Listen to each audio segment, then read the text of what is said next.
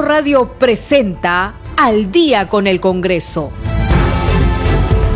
Una síntesis informativa del trabajo legislativo, de representación y de fiscalización del Parlamento Nacional.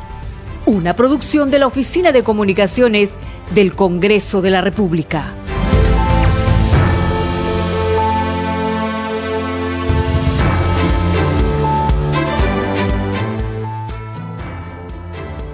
¿Cómo están? Muy buenas noches. Bienvenidos al programa Al Día con el Congreso. En los próximos minutos los acompañaremos Josma Valverde y Danitza Palomino. Vamos con los principales titulares del día.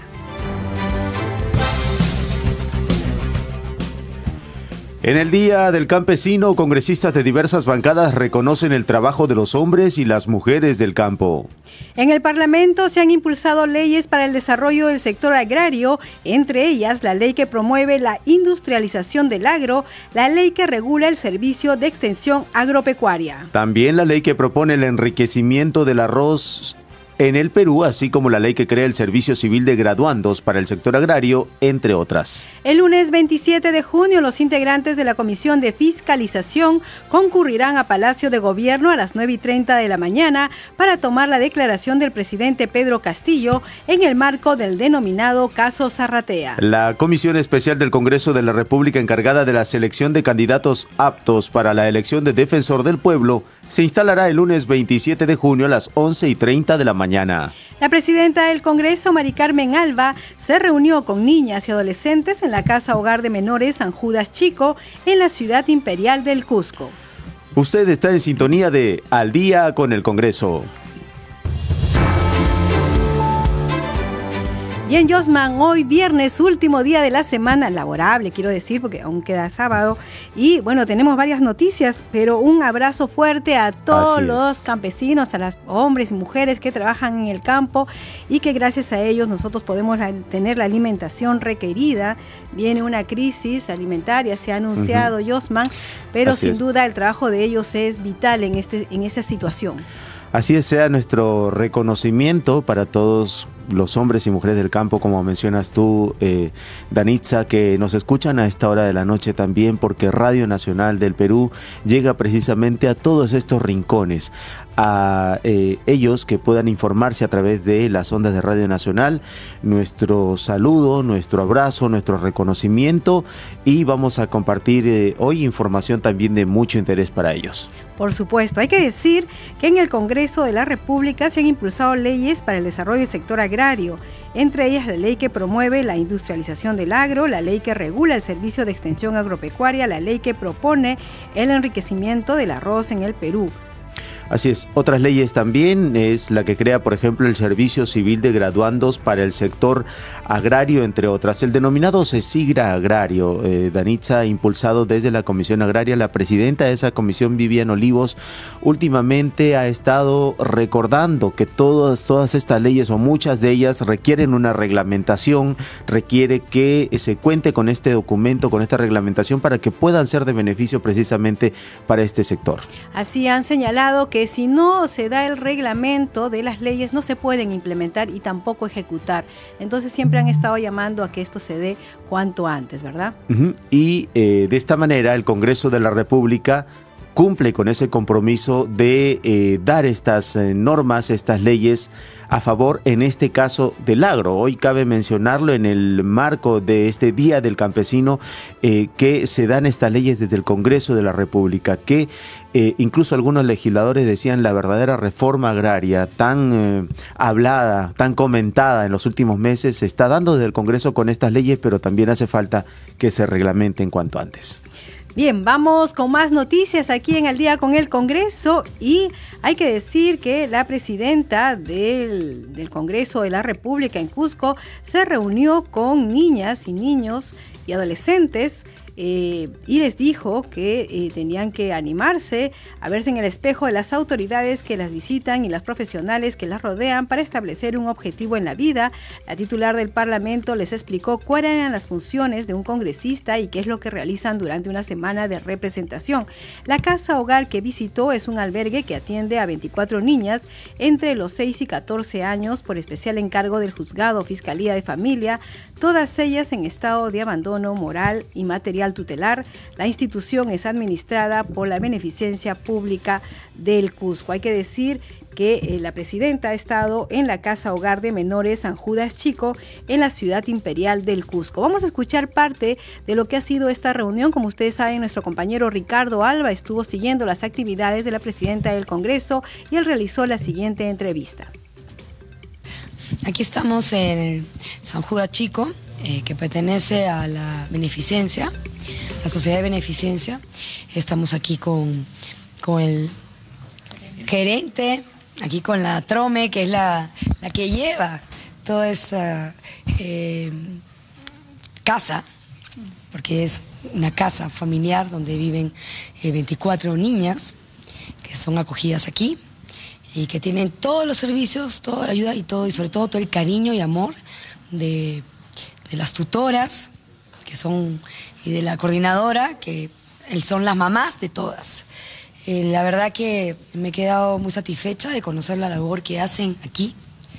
Eh, he podido compartir con las niñas también, que se ve que, están muy contentas. Ellas mismas nos han dicho que tienen varias mamás, tienen un, bueno, un papá, ¿ah? ahí está, un papá, pero que se ve que están muy felices y que reciben todos los, eh, los servicios básicos y sobre todo, lo más importante, eh, una familia. Y yo creo que esta labor que hacen hay que destacarla, debería replicarse en muchas regiones y yo la verdad lo felicito y felicito también al gerente y a todas las tutoras y todo el trabajo que hacen eh, todas estas mujeres día a día por mantener y dar este amor y para que estas niñas se eduquen y crezcan con seguridad, con confianza y tranquilas en un ambiente sano. Ahora, usted tenía una amena charla con ellas, o sea, un, compartir, interactivo, ¿no? Usted hablando, ellas también preguntando sobre, sobre todo el empoderamiento de la mujer en nuestra sociedad. Sí, mira, eh, me ha asombrado la verdad, porque son bien pequeñas y querían saber de todo, desde política, ya veo que van a salir acá varias de congresistas, que las voy a ver en un futuro, eh, y, que, y lo más importante, querían saber cómo había yo llegado a la política, qué había hecho para llegar, por qué había ingresado a política, qué me había motivado en seguir en política. Y eso es muy importante, ¿no? Porque es compartir experiencias y, bueno, yo les he manifestado eh, la importancia de educarse, de ser independientes económicamente, para que se sientan ellas seguras y el día de mañana puedan ser eh, mujeres independientes, de bien y que estudien que estudien lo que quieran, lo que quieran hacer. Si quieren ser policías, si quieren entrar a la marina, si quieren ser fotógrafas, si quieren ser cocineras, pero que estudien y que eso lo hagan bien, de manera que sean independientes y eso les va a dar seguridad para toda su vida. Perfecto. Eh, señora Nadia Villavicencio, usted es la coordinadora o Naida Villavicencio, usted es la coordinadora, ¿verdad? ¿Cuál es el trabajo, el esfuerzo que se desarrolla día a día con las, con las jovencitas? Bueno, primero muchísimas gracias. Estamos muy agradecidos de haber tenido acá a la señora presidenta y la compañía de tantas mujeres en este espacio. Quiero decir que este no es un trabajo de Naida Villavicencio, este es un trabajo de un equipo multidisciplinario, cohesionado, es un equipo que realmente desea transformar la vida de estas niñas, que desea reconocer que todos tenemos una esencia y que nuestro género femenino siempre ha sido luchador, y ellas lo han dicho. Siempre han sido resilientes, siempre han sido fuertes y valientes.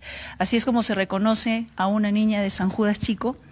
Eh, nosotros somos una familia, y estamos muy agradecidos de que la Sociedad de Beneficencia del Cusco apueste por este proyecto maravilloso y que pueda eh, día a día solventar las necesidades de cada una de ellas.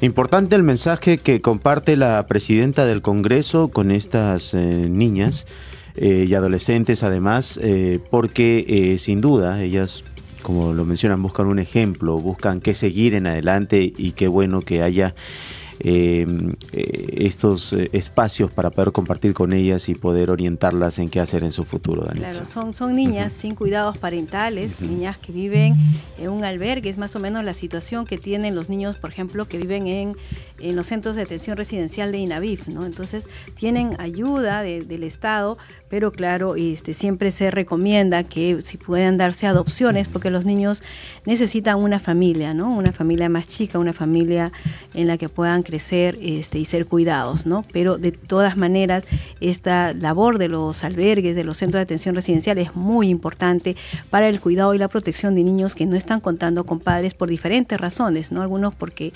han tenido problemas judiciales, algunos porque este, los padres eh, pueden ser eh, agresores, en fin, es una situación delicada y qué bueno que el Estado y, albergues como estos los estén cuidando, ¿no?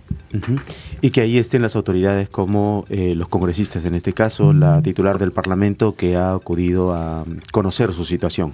Seguimos con más noticias de Anitza, porque desde Huancavelica el congresista Wilson Soto ha lamentado que hasta la fecha el Poder Ejecutivo no ha reglamentado la ley del seguro agrario que beneficia a más de 3 millones millones de agricultores en el país. Eh, esto ha sido aprobado por el Congreso el 11 de diciembre del año pasado, así que él ha advertido sobre la crisis que viven los agricultores en su región. Escuchemos. Efectivamente preocupado porque más aún este, esta compra que efectivamente se ha, se ha puesto en un desierto, preocupa mucho los hermanos del campo y que hayan este, las observaciones que ha hecho la Contraloría General de la República, efectivamente yo le, yo le diría a los funcionarios del Ministerio de Desarrollo Agrario, este caso que tomen con mucha seriedad, porque los, los, los, agricultores del campo están siendo golpeados. En el Perú tenemos más de 3 millones de agricultores familiares. Ellos son los principales perjudicados con este compra de fertilizantes, entiendo, por ejemplo, cuando traes de otros países demora pues no solamente, no es 10 días, 5 días, además dura pues como 40 días porque el proceso de eh, que traen de otros países, entonces, pero finalmente quién es el perjudicado? Efectivamente, por ejemplo, los funcionarios, las personas que están viendo esta compra de fertilizantes, deben pues eh, mirar con pinzas este tema eh, que finalmente perjudica a los, a los más de 3 millones de agricultores familiares en el Perú. Sin duda, congresista, con esto, según lo que ha anunciado también el ministro de esta cartera, ha indicado que se va a abrir un nuevo proceso, ¿no? Y la finalidad es que este proceso se llegue a concluir por, para beneficiar efectivamente a este sector que en estos momentos necesita de fertilizantes. Usted que se encuentra en, este, en esta parte de su región, ¿qué otras necesidades y demandas también? ¿Cómo vienen realizando su labor en estos momentos los agricultores de, de Huancavelica? Bueno, aquí justamente hemos tenido diálogo con los, campesinos, entonces ellos me dicen congresista, nosotros estamos preocupados, entonces también les he hecho saber, por ejemplo, la, la famosa segunda reforma agraria que el gobierno ha lanzado con bombos y platillos en la ciudad de Cusco, pero en la fecha no hay nada concreto, no, hay, no, no, no tienen presupuesto, es una reforma agraria que nació cojo, no hay este plan, no hay línea de tiempo, entonces y yo justamente en el pleno agrario de la semana pasada he manifestado públicamente en el hemiciclo que no hay que engañar a todos los agricultores del Perú. Hay que decir la verdad, creo que predicar con la verdad eh, es, es, importante, pero los hermanos del campo, finalmente, por ejemplo, ¿de dónde vienen todas las comidas? Es aquí, de Huancavelica, de Apurima, de Cusco, de Puno. Por ejemplo, en la pandemia, gracias a los hermanos del, del campo. Nos ha asustado, por ejemplo, de ¿De dónde ha venido la comida en nuestros, en nuestros hogares? Es aquí del campo, entonces. No hay que también, pues, seguir maltratando a los hermanos campesinos. Yo creo que es muy importante la prioridad que el actual ministro de Desarrollo Agrario efectivamente ha, asumido recién el cargo, pero también él ha, él ha asumido de su cartera con los activos y los pasivos. Entonces, en ese sentido, debe priorizar atención urgente a los hermanos campesinos del Perú profundo. Sin duda, congresista, pero también va a ser importante esa labor de fiscalización y las gestiones que se puedan hacer desde el Congreso de la República. Usted como integrante de la Comisión Agraria considera se debe eh, tomar acciones, qué acciones se van a tomar al respecto luego de conocer de esta paralización, de esta compra que ha quedado ya frustrada. Seguramente la presidenta de Comisión de Agraria, la congresista Olivos, eh, estará, invitará al ministro para que explique a ver qué ha pasado, ¿no? ¿Qué ha pasado? Entiendo, no es, eh, no es, no es de la, la, responsabilidad, no es del actual ministro, es del anterior. Pero como reitero, el ministro actual también asume su cartera con los activos y los pasivos. Pues en ese sentido, el señor ministro, con sus funcionarios, tendrá que venir a la Comisión de Agraria para explicar qué es lo que ha pasado en este, en el camino, lo que están coordinando. Pero sí, eh, señorita periodista, me preocupa mucho. Yo soy una persona, hijo de un campesino, y me identifico mucho con todos los campesinos del Perú profundo. Prueba de ello, nosotros, por ejemplo, a través de mi despacho parlamentario, hemos presentado ley de seguro para la agricultura familiar que ha sido publicado eh, el 11 de diciembre del año pasado y hasta la fecha. El Poder Ejecutivo no ha reglamentado ese importante proyecto de ley que beneficia a más de 3 millones de agricultores familiares en el Perú. Bien, ahora vamos a continuar, Danitza, con una entrevista telefónica porque gentilmente nos atiende a esta hora de la noche el congresista Diego Bazán, que es integrante de la bancada de Avanza País. Congresista Bazán, ¿cómo está? Buenas noches. Danitza Palomino y Josman Valverde los saludan. Muy buenas noches. Eh, muy buenas noches, Danitza, Josman. Buenas noches. Un gusto estar con ustedes como siempre. Congresista, queremos empezar en sí eh, por este tema de la moción de censura que se ha presentado contra el eh, ministro del Interior, que ya ha generado eh, reacciones, incluso desde el propio presidente de la República, que está lamentando esto. ¿Cómo toma ello? Bueno, al presidente de la República a estas alturas solo le queda lamentar. nosotros no podemos dejar de hacer nuestra labor de control político y de fiscalización. Tenemos que seguir en ese sentido, por eso estamos eh, eh, censurando a este ministro fallido, que tiene una responsabilidad política muy importante, puesto que lamentablemente ha permitido que el señor Juan Silva se dé a la fuga, yo lo dije en su momento, y creo que el ministro hoy, para lo único que está en ese cargo, es lamentablemente para evitar que se capture al señor Juan Silva, al señor Bruno Pacheco, al sobrinísimo, y eso lo lamento mucho porque hay otras grandes necesidades del pueblo en seguridad ciudadana en estos momentos. Por ejemplo, en mi región La Libertad vamos 143 fallecidos en lo que va del año. Hoy secuestraron al, padre de un exalcalde. Eso nunca se había visto, eh, bueno, desde hace años que no se había visto en la región La Libertad. Las cifras son alarmantes. ¿Y qué ha venido a hacer el señor ministro en estos dos últimos días que ha visitado la región La Libertad? Ha venido a inaugurar, me indican, una losa deportiva. ¿Para eso está un ministro del Interior? ¿Ha venido acaso con algo concreto? ¿Ha venido con más efectivos policiales, con más patrulleros, con dotación e implementación para la Policía Nacional del Perú, en estos momentos lamentablemente se encuentra abandonada? Por esta y otras razones es las que hemos sido contundentes y yo particularmente he decidido firmar esta moción de censura que creo que es justa y necesaria. Sí, eh, congresista Bazán, justamente el presidente de la República, Pedro Castillo, decía que él ya estaba trabajando en conjunto con el ministro del Interior y el ministro de Defensa para hacer frente a la inseguridad ciudadana y a otros temas y eh, decía que estos cambios siempre afectan. Eh, ¿Usted cree que sí es necesario hacer el cambio? Yo creo que el presidente de la República en este momento no tiene un rumbo claro, no tiene eh, la idea de cómo generar políticas públicas eh, que puedan permitir direccionar por lo menos el tema de la seguridad ciudadana. No solo ese es el problema, son muchos los problemas y el país se encuentra en piloto automático. Que venga hoy a decir que está coordinando con el ministro de Defensa, con el ministro del Interior, solo son palabras, porque en la realidad lo que tenemos es un desgobierno total por parte del presidente de la República. Lo hemos visto en los últimos eh, consejos de ministros, la ausencia del señor Aníbal Torres, que no tiene un liderazgo claro dentro del gabinete, y hoy lo vemos dentro de los propios ministerios. Entonces, creo yo que estas son simplemente excusas que debemos seguir. Sabemos que estamos a puertas de, una, de un paro nacional de transporte y que la labor del ministro del Interior eh, es importante en, para control interno en este paro, pero también seamos realistas, dejando a este ministro del Interior no creo que pueda hacer mucho. Tendrá que venir otra persona y para eso además está la Policía Nacional del Perú que tiene un director general nacional que va a poder controlar esta situación con o sin ministro, ya que para mí el señor Semanche no sirve de nada en estos momentos. Ahora, claro, eh, incluso eh, congresistas, si es que hablamos de políticas y no de personas, estas deberían de continuar al margen de quien esté al frente de determinada eh, cartera, entiendo.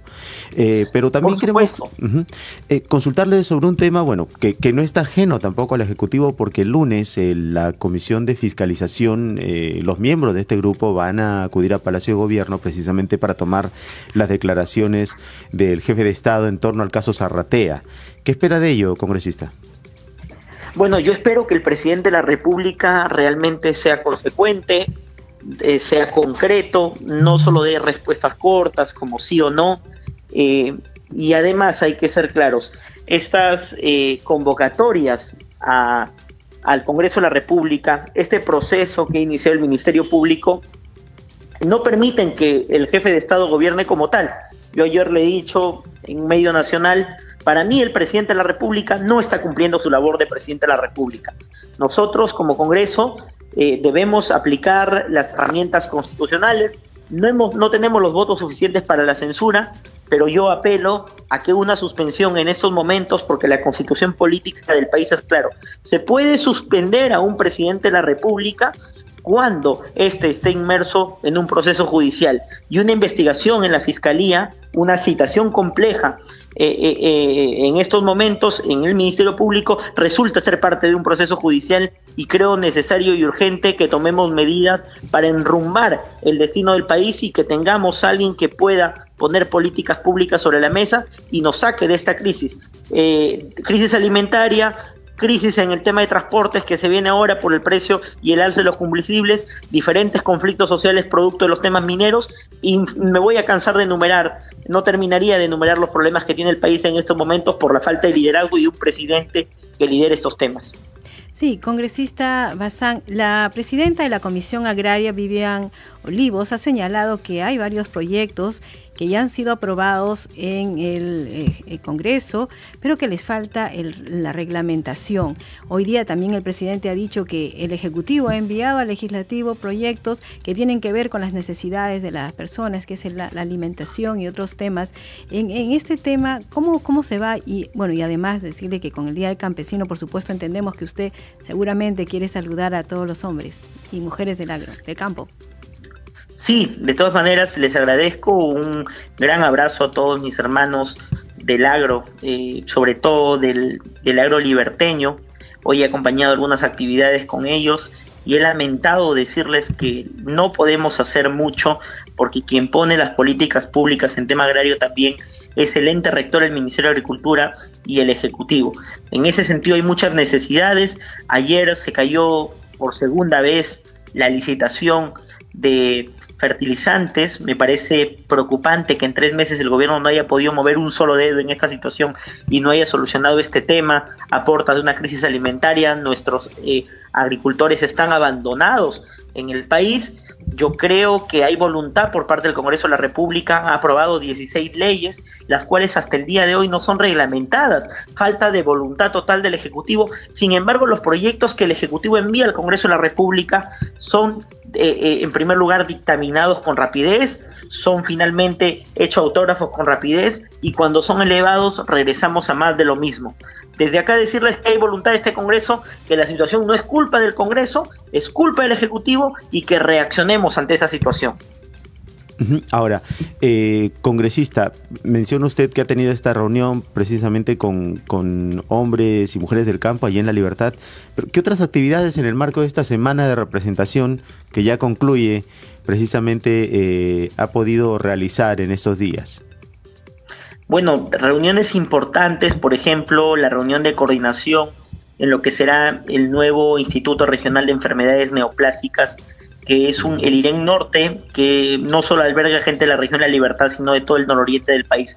Un proyecto de más de 600 millones de soles que aspiramos se pueda concretar. Es una necesidad urgente. Hemos profundizado eh, articulando para que se pueda finalmente conseguir un terreno. Ya se consiguió el terreno por parte de la Municipalidad Provincial de Trujillo. Ahora el gobierno regional tiene que poner de su parte y el Ministerio de Salud para que este proyecto se concrete. Pero hacemos un trabajo articulador que creo que es importante y finalmente efectivo. Nos hemos reunido ayer con el gerente regional de salud, la bancada región La Libertad, para ver los proyectos en la, en la cartera de salud para la región La Para los asegurados de salud, que es prácticamente el 40% de la población de la región La Libertad.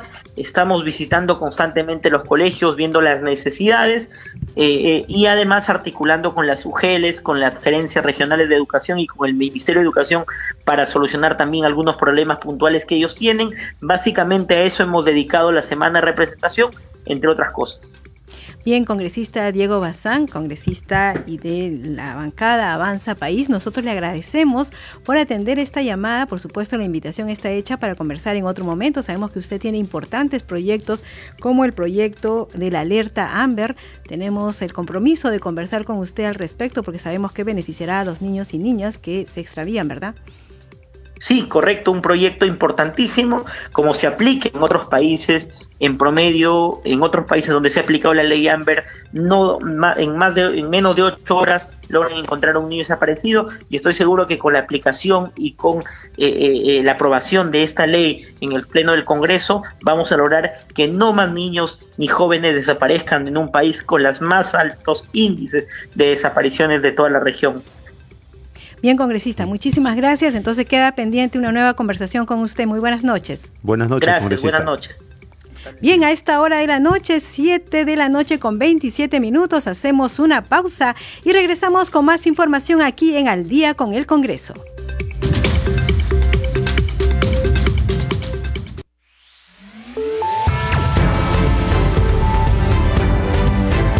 Continuamos en Al día con el Congreso.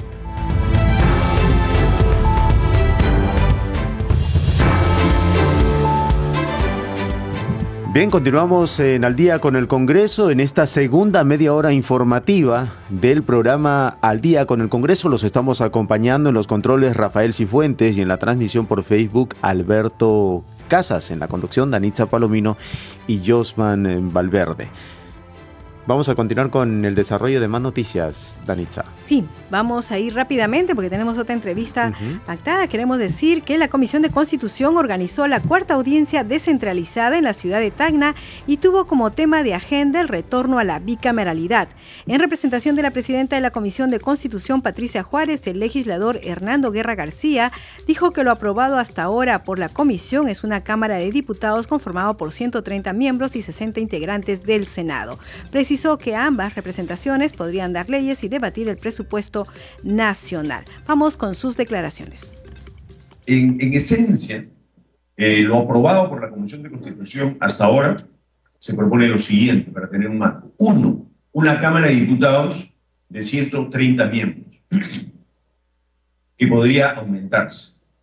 Eh, ojo, tener 130 miembros para el Perú ahora, como es la Cámara, es una Cámara que tiene pocos representantes. Mucha gente lo señala con el gasto, es que no debemos de tener más. Pero los diputados, los congresistas, deben ser en orden de la población. Es decir, si la población aumenta, deberían haber más representantes. Y eso no ha sucedido. Entonces, nuestra Cámara actual, nuestro Congreso actual, está subrepresentada en la población. Entonces, si se le añade un Senado, en realidad debería ser lo que proporcionalmente tiene cualquier Congreso o cualquier Parlamento en el mundo. Serían 130 miembros en el Congreso, 60 miembros en el Senado. Dos, la Cámara de Diputados estaría encargada del control político, estación de preguntas, invitación a los ministros, interpelación, censura, comisiones y brindar o no la confianza a los ministros. El Senado sería la Cámara que designe a altos funcionarios del Estado el Senado tradicionalmente, por ejemplo, podía designar a los que ascendían a generales, a los embajadores, y esa función volvió al Ejecutivo, solamente no volvió, pasó al Ejecutivo y, se cree que es sano que sea el Congreso el que ratifique o no a estos altos funcionarios. Eh, ¿Quiénes pueden dar leyes? Ambas cámaras. Eh, senadores y diputados pueden tener iniciativa legal y hay temas en los que se reúne el Congreso eh, para ver en conjunto y decidir en conjunto. Por ejemplo, el presupuesto. El presupuesto lo ven ambas cámaras. Lo que existía era lo que se llamaba la Comisión Bicameral de Presupuesto. Es una comisión compuesta por ambos. Eso es, en esencia, estos cinco puntos, a grandes rasgos, la reforma constitucional aprobada por, eh, por la comisión.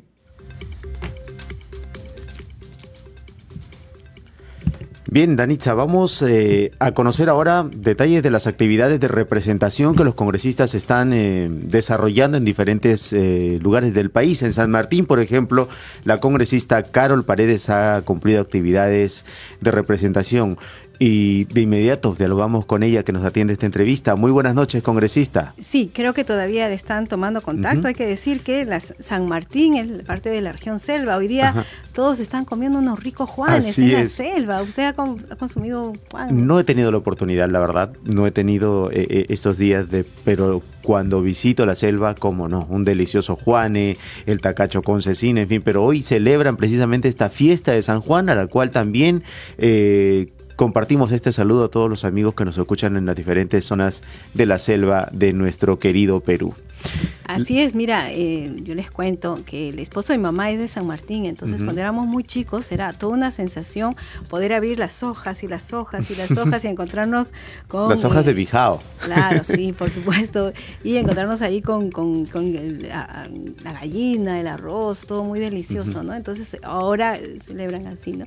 Bueno, ya está la congresista. Sí, y a quien hemos visto eh, precisamente compartir en sus redes un saludo a todos en esta fiesta de San Juan Juan y, cómo no, mostrando este producto eh, tan delicioso y sobre todo que se convierte en un emblema, vamos a decir, de esta fiesta que es el Juane. Congresista Carol Paredes, muy buenas noches. ¿Cómo está? Muy buenas noches. Bueno, principalmente hacer llegar a todos los campesinos y campesinas de, del Perú y en especial de la región San Martín. Sí, efectivamente, esta fiesta es, este, a nivel de la Amazonía lo celebramos como la fiesta de San Juan. Y bueno, todo el mundo este, sale de sus casas, celebra con alegría y también es una fecha donde se tiene que reivindicar al campesino como tal. Sobre ese tema, eh, iniciemos esta conversación, congresista, eh, porque lo que queremos eh, es que nos presente usted un panorama de, de, la situación de los campesinos, en, de los agricultores en San Martín en este día. Si bien es cierto, es un día de celebración, pero hay también muchos problemas que ellos tienen por estas fechas. Cuéntenos cuál es el panorama que usted encuentra ahí en San Martín con respecto a los agricultores Cuéntenos. Bueno, realmente la problemática que tiene la agricultura en San Martín y también a nivel nacional es bastante este, fuerte, principalmente porque sus productos se están perdiendo. Nosotros somos a nivel de la región San Martín los primeros productores en arroz, este, en café, cacao, maíz, plátano, palma, palmito y otros, pero que lamentablemente este, no se le está dando el lugar que que, debería tener San Martín. ¿no? Nosotros, por ejemplo, ahorita estamos atravesando problemas muy serios de los fertilizantes, la uria en determinados, por no decir casi en todos los productos, y allí quisiéramos tener una respuesta clara respecto al Ministerio de Agricultura. Tenemos el problema de asistencia técnica, créditos, titulación, transporte. Realmente tiene un sinnúmero de problemas el agricultor justamente para que sea mucho más competitivo y también tenga una vida de bienestar. Pero, pero ¿cómo tomar entonces el que eh, estos vamos a decir, esfuerzos que se han hecho desde el gobierno para la compra de Uria y para atenuar o, apaliar esta situación no esté dando resultados, incluso tanto así que se postergue estas compras. Ya ha habido una eh, un cuestionamiento, por decirlo así, de la presidenta de la Comisión Agraria. ¿Usted cómo toma esta situación y qué dicen los campesinos sobre ello? Bueno, este, lo que yo tomo, este, efectivamente, que el gobierno hasta ahora no ha asumido su rol este, que debería tener a nivel de país y principalmente en la agricultura. O sea, lo tomo como una acción de, una enorme responsabilidad frente al agro, Y eso pues pasa por tener justamente personas que no reúnan las condiciones o por personas que no conocen su sector y que eso también ha ido generando problemas administrativos bastante fuertes, ¿no? Por ejemplo, tenemos este un proceso de licitación prácticamente que se ha caído y cuando sabemos que nuestra agricultura está en emergencia y principalmente nuestros agricultores necesitan los verdaderos este apoyos, por ejemplo en este caso fertilizantes, uria y otros, aparte de los problemas que yo ya he mencionado. Entonces yo creo que la gestión tiene que asumir y además habría que darle una explicación clara y transparente a los agricultores respecto a este punto y también pues este que se nos aclare cuál pues es la verdadera reforma agraria que tanto se habla pero que no existe que solamente es parte de un de un de un discurso no Sí, congresista Carol Paredes, usted en esta semana de representación, además de hablar con representantes de cooperativas, ha tenido la oportunidad de hablar con los alcaldes, quizás los gobiernos regionales, para ver de qué manera pueden ellos desde la gestión local apoyar a los agricultores. Mira, la región San Martín, a través del gobierno regional, ellos han tenido una propuesta que tiene que ver con la revolución productiva efectivamente esto, este proyecto podría haber dado resultados en la región San Martín siempre y cuando se hubiese masificado. Por ejemplo, cuando hablamos del tenirriego, en una hectárea de cacao que antes producían de 200 a 250 kilos, ahora con el tenirriego en una hectárea pueden sacar de 2.000 a 2.500 hasta 4.000 kilos. Esa es la meta, ¿no? Eso solamente poniéndote como un ejemplo. Y así sucesivamente tenemos el caso de la naranja, del cacao y otros, pero que lamentablemente allí se necesita que el, apoyo directo al agricultor, ¿no? O sea, incluso sería bueno también que se empiece a subsidiar algunos productos de parte para los agricultores, para que justamente también sientan no solamente la presencia del Estado, sino también darles un respiro, porque muchos de ellos, por ejemplo, un agricultor que no tiene el título o un predio este eh, reconocido, en este caso por, en este caso por Minagre, porque ellos tienen que ver con la titulación rural. Entonces, ¿qué soporte y qué este apoyo les estás dando? Prácticamente nada. Entonces, yo creo que tenemos que trabajar en esta dirección y tenemos, tenemos que dejar de hacer discursos y no tener que actuar con acciones concretas. Ahora, congresista, sin duda, coincidimos en ello, en que se tiene que actuar cuanto antes para evitar incluso todo el impacto que se prevé con esta crisis alimentaria que, que se viene o que ya está afectando. Pero estamos concluyendo la semana de representación y no es la única actividad que usted ha tenido. Sabemos que eh, junto al Contralor de la República se ha inspeccionado eh, la construcción del puente modular El Dorado allá en la zona y según la información que comparte usted en sus redes, se encuentra detenida. Eh, cuéntenos qué más ha podido hallar en, esta inspección.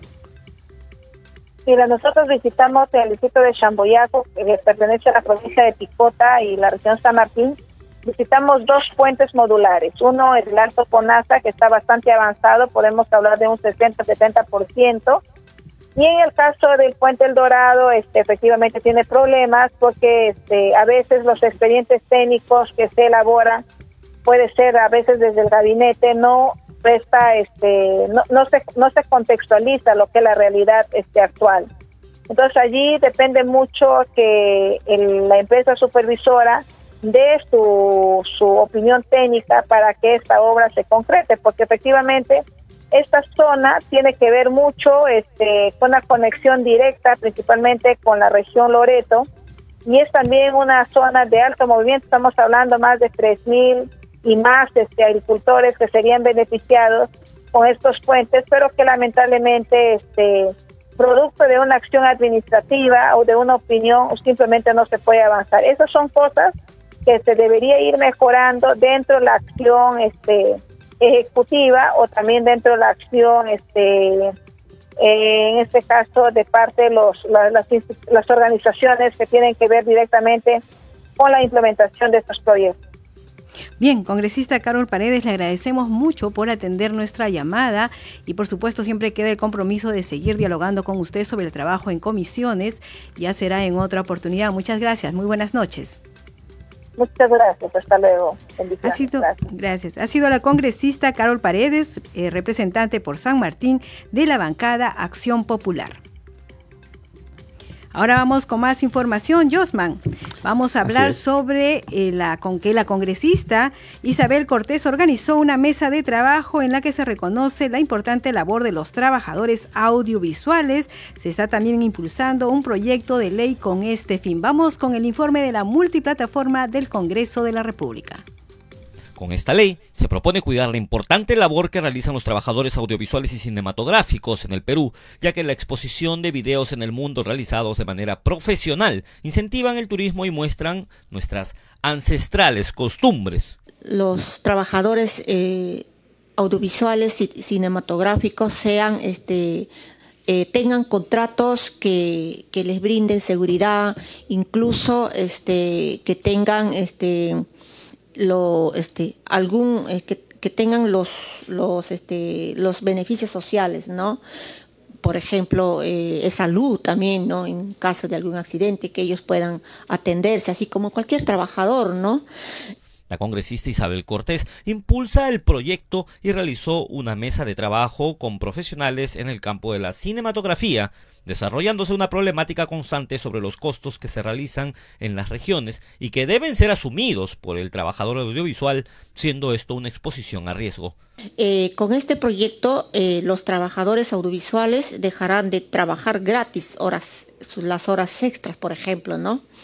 y dejarán de cubrir los gastos de sus viajes cuando tengan que trasladarse de un lugar a otro.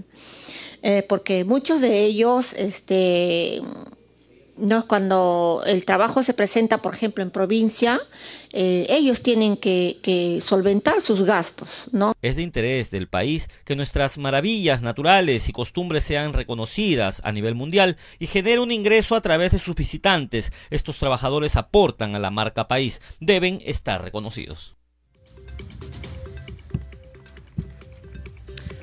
Bien, vamos a continuar con más información aquí en Al día con el Congreso y esta vez a conversar sobre el Parlamento Mujer y es que eh, se está dando precisamente el plenario regional, el tercero ya, esto en Ancash del Parlamento Mujer. Eh, hay muchos detalles que conocer sobre ello y eh, para que eh, nos precise cuáles son estas actividades, estamos en comunicación con la coordinadora del programa Parlamento Mujer de la Oficina de Participación Ciudadana del Congreso de la República, Rebeca Cruz. ¿Cómo está Rebeca? Muy buenas noches, bienvenida al día con el Congreso. Muy buenas noches, muchísimas gracias y desde aquí saludar y agradecer a todas las mujeres que participaron de este plenario en Ancash. Fue una participación muy importante eh, que ha realizado precisamente el programa Parlamento Mujer y este programa eh, que pertenece a la Oficina de Participación Ciudadana del Congreso está orientado a contribuir con la formación y fortalecimiento de capacidades de liderazgo de las mujeres peruanas. El objetivo es que las lideresas, las lideresas conozcan las funciones y procedimientos que desarrolla el Parlamento como institución fundamental de la democracia. Y también tengan esa experiencia, ellas viven la experiencia de, ser eh, parlamentaria, ¿no? Estos dos días de este plenario eh, nuestras lideresas en la región Ancash han podido tener esa experiencia de ser eh, parlamentaria. Sí, Rebeca, buenas noches. Eh, consultarle, usted se refiere que ustedes hacen la convocatoria a lideresas de organizaciones sociales, ¿verdad? Y que lo que les enseñan, o digamos estas reuniones, es para que ellas entiendan un poco cómo funciona el Parlamento, la organización, las funciones, y hagan una simulación de lo que es el trabajo parlamentario, ¿verdad? Así es, eh, en esta tercera, en esta última fase donde desarrollamos eh, los plenarios, eh, las mujeres em, ya han sido capacitadas. Primero ellas han sido, ah, han participado en una convocatoria, han tenido que em, inscribirse y para esto nosotros pedíamos tres requisitos a partir de 25 años de edad que residan en la región. Eh, en este piloto que hemos trabajado, hemos trabajado con la región Callao, con la región de Lima y la región de Ancash. Una vez que ellas han sido inscritas, han sido capacitadas en ocho módulos.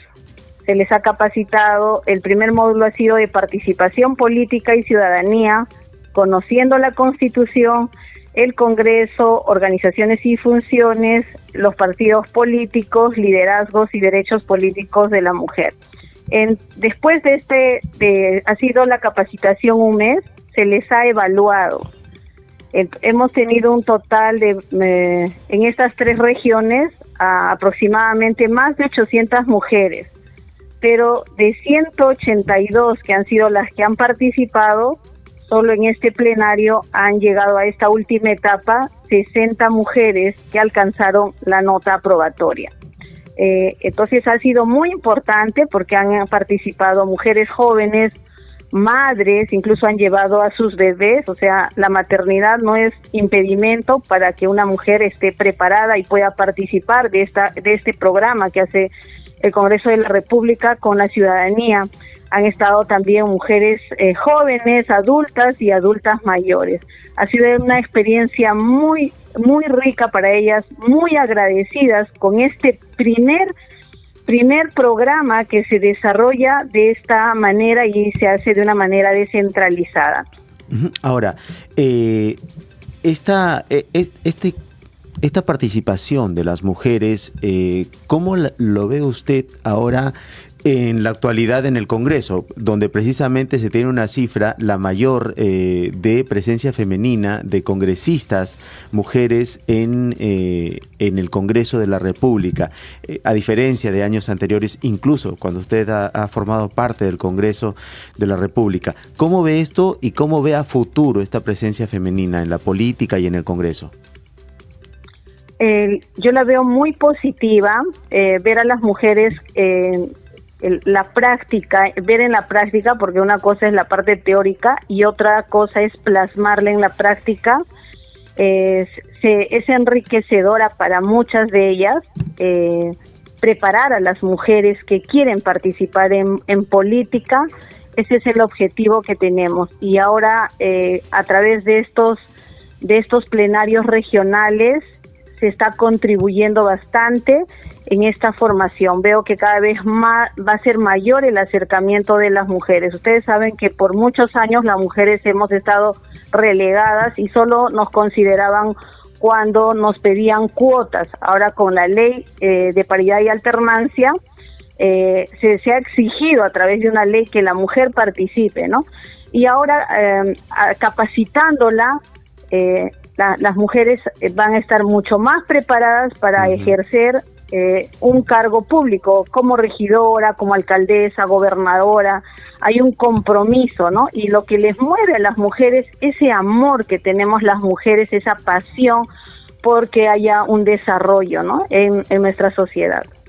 Así es. Rebeca Cruz, muchísimas gracias por atender nuestra llamada, pero queríamos antes de despedirnos, terminar la llamada, que usted puede dar los teléfonos de participación ciudadana, porque además del programa Parlamento Mujer hay otros programas eh, como Parlamento Joven, Parlamento Universitario, a los que pueden participar los oyentes de Radio Nacional. Si nos puede dar un teléfono un correo donde ellos se pueden comunicar. Sí, eh, el 984-113170, nosotros estamos para atender, ya sabes, eh, a través, este, hashtag Somos Tu Voz, todas las personas desarrollamos un programa, nosotros estamos, nos, somos los primeros que estamos cerca a la ciudadanía, tenemos el programa Parlamento Escolar, Terrorismo Nunca Más, Parlamento Joven, Parlamento Universitario, Mujer, Derecho y Oportunidades, son programas donde eh, se va desarrollando a través de la Oficina de Participación Ciudadana. Estamos para atenderlos porque recuerden que la Oficina de Participación Ciudadana somos vuestra voz. El Congreso siempre está al servicio de la ciudadanía. Bien, Rebeca, muchísimas gracias. Estaremos en comunicación permanente con los representantes de la Oficina de Participación Ciudadana. Muy buenas noches, buen fin de semana. Buenas noches. Buenas noches, muchísimas gracias.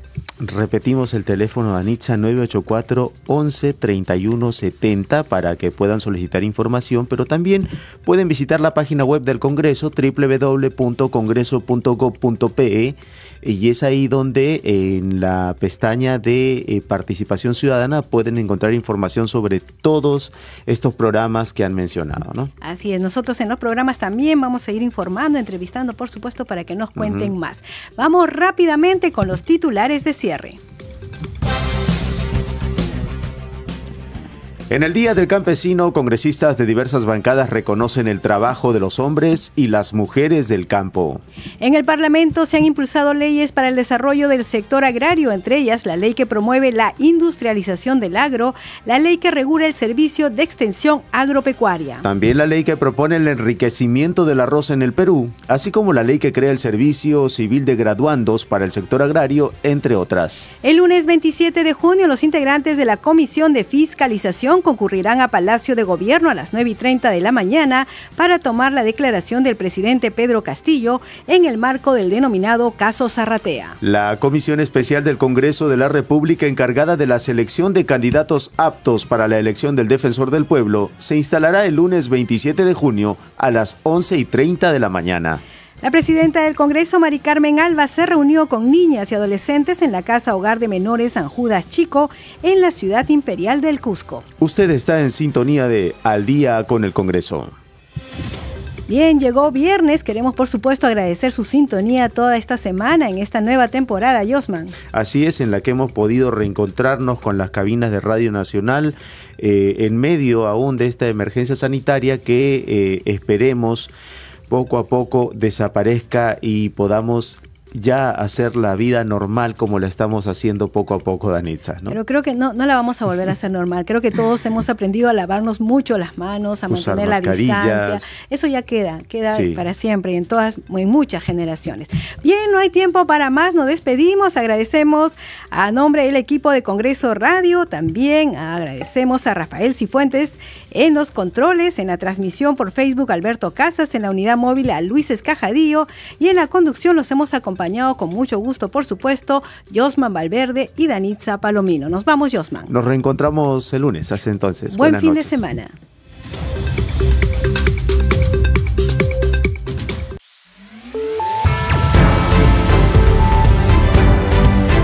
Congreso Radio presentó Al día con el Congreso. Una síntesis informativa del trabajo legislativo, de representación y de Fiscalización del Parlamento Nacional, una producción de la Oficina de Comunicaciones del Congreso de la República.